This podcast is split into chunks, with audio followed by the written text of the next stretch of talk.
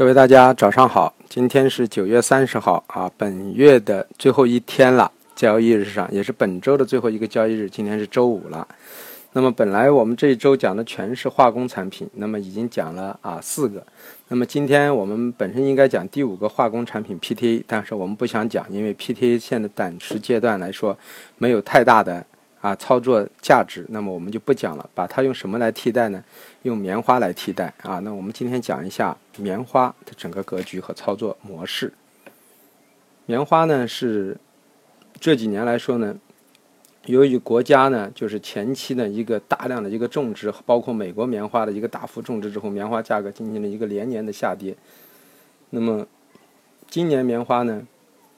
啊，在几个因素下促成了上涨。第一个就是国外棉花的价格的持稳，啊，嗯，呃，还有一个就是第二呢，就是啊，当时印度呢大量的棉花紧缺，大量的采购，引发了世界棉花的一个紧缺，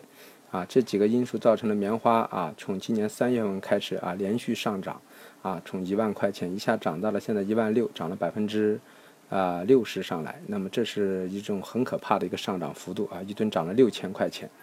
那么现阶段的棉花呢，我们认为呢，从上涨中来说，还是在上涨的延续中，只不过呢，进入了一个所谓的一个调整阶段。调整阶段的正常呃正常状态中呢，啊，就是说从基本面上来说啊啊，九月十月初啊，十月中旬开始，棉花就大批量的国内的棉花就就下来了。那么，但是今年的棉花呢，在印度和中国呢，可能又稍微有一些减产，所以引发了近期棉花的一个价格的上升。但是，美国棉花现在风调雨顺，应该来说今年是分产的，所以对棉花的上涨又有一定的抑制的效果啊，这是基本面的第一个因素啊。第二个因素就是说呢，呃，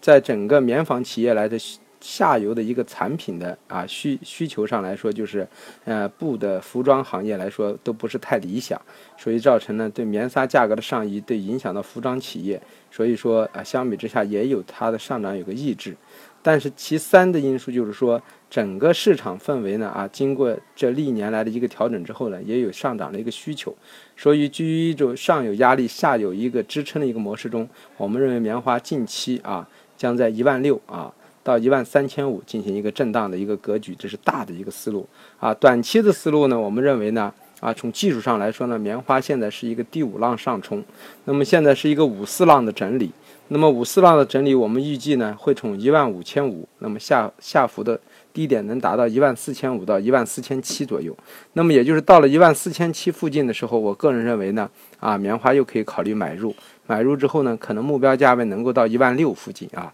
那么这就是说对一个棉花的近期的一个操作思路啊。谢谢。